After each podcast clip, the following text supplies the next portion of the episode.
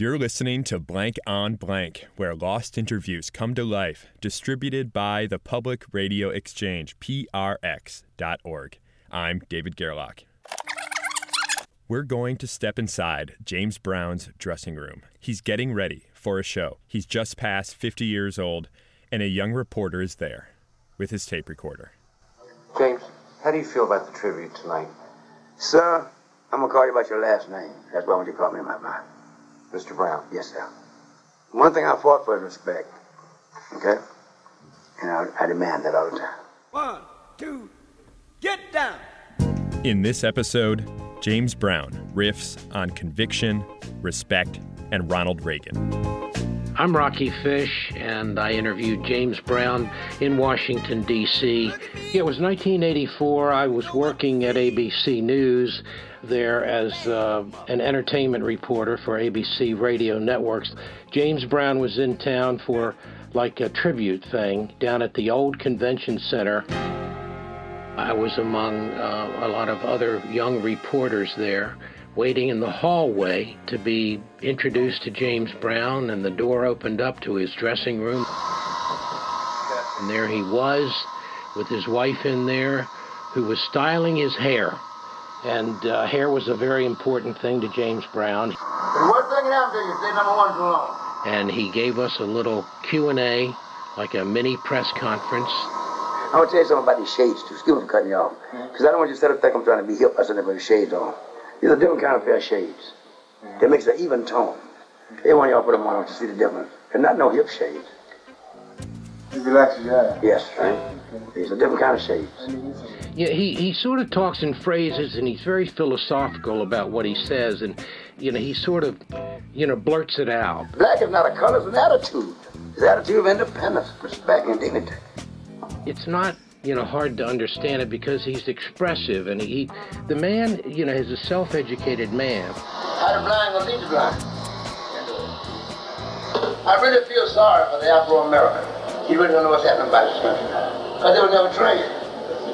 They don't know. And see, this is where white America has the advantage over most people in America. They know how the country runs because they made the rules. Mm-hmm. You see what I'm saying? When my father got out of the Navy, instead of him going to school, he went and signed up for school and paid the teacher part of his check to mark him present when he was not present. He paid to be ignorant.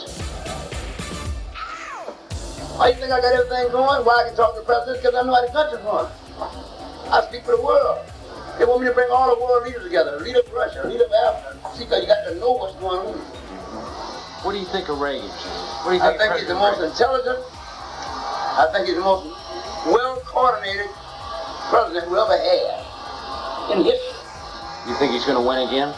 I'm not here to endorse. Yeah. I just know he's the most well-organized president we've ever, ever had in history. His acting ability taught him the whole structure of the country. Communication, you mean? Huh?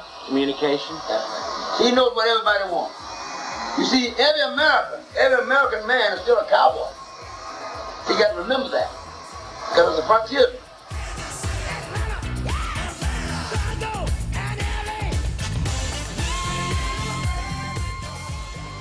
He knows how to act. He knows everything about that. He knows the emotions of people. He knew he was going to be president. See, that's what you call a man of conviction. You understand me? I'm not Democrat or Republican. I'm for the man. I'm about, I'm a humanitarian.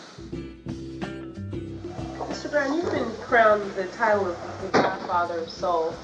Okay, what more do you have to look for now in life? I mean, Keep living. I look to live every day. well, you, you reached the peak. Yeah, What peak? I haven't reached no peak. Wherever God send me, where I want to go. Godfather just mean that I'm I held on to the word soul until everybody got recognized. Ten years ago, y'all like disco, and y'all like punk rock. You keep changing every day. Don't keep changing so much.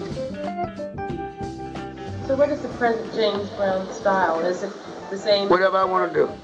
Whatever I want to do. Is Whatever more? I want to do. I am not going to tell people what to do no more. I'm going to do my own thing. Because they got mad when I told them.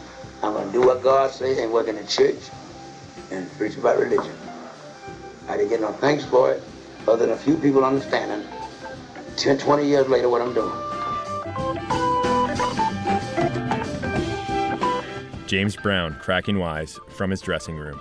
You should see how we animated this for our new series with PBS Digital Studios. Watch it on YouTube and at blankonblank.org. Many thanks to Rocci Fisch for bringing us this lost interview. Rocci is now a columnist on the news, pop culture, and all things media. Support for this episode comes from Tiny Letter, email for people with something to say.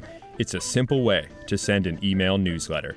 From the people behind MailChimp, tinyletter.com. Amy Drozdowska produced this episode with me.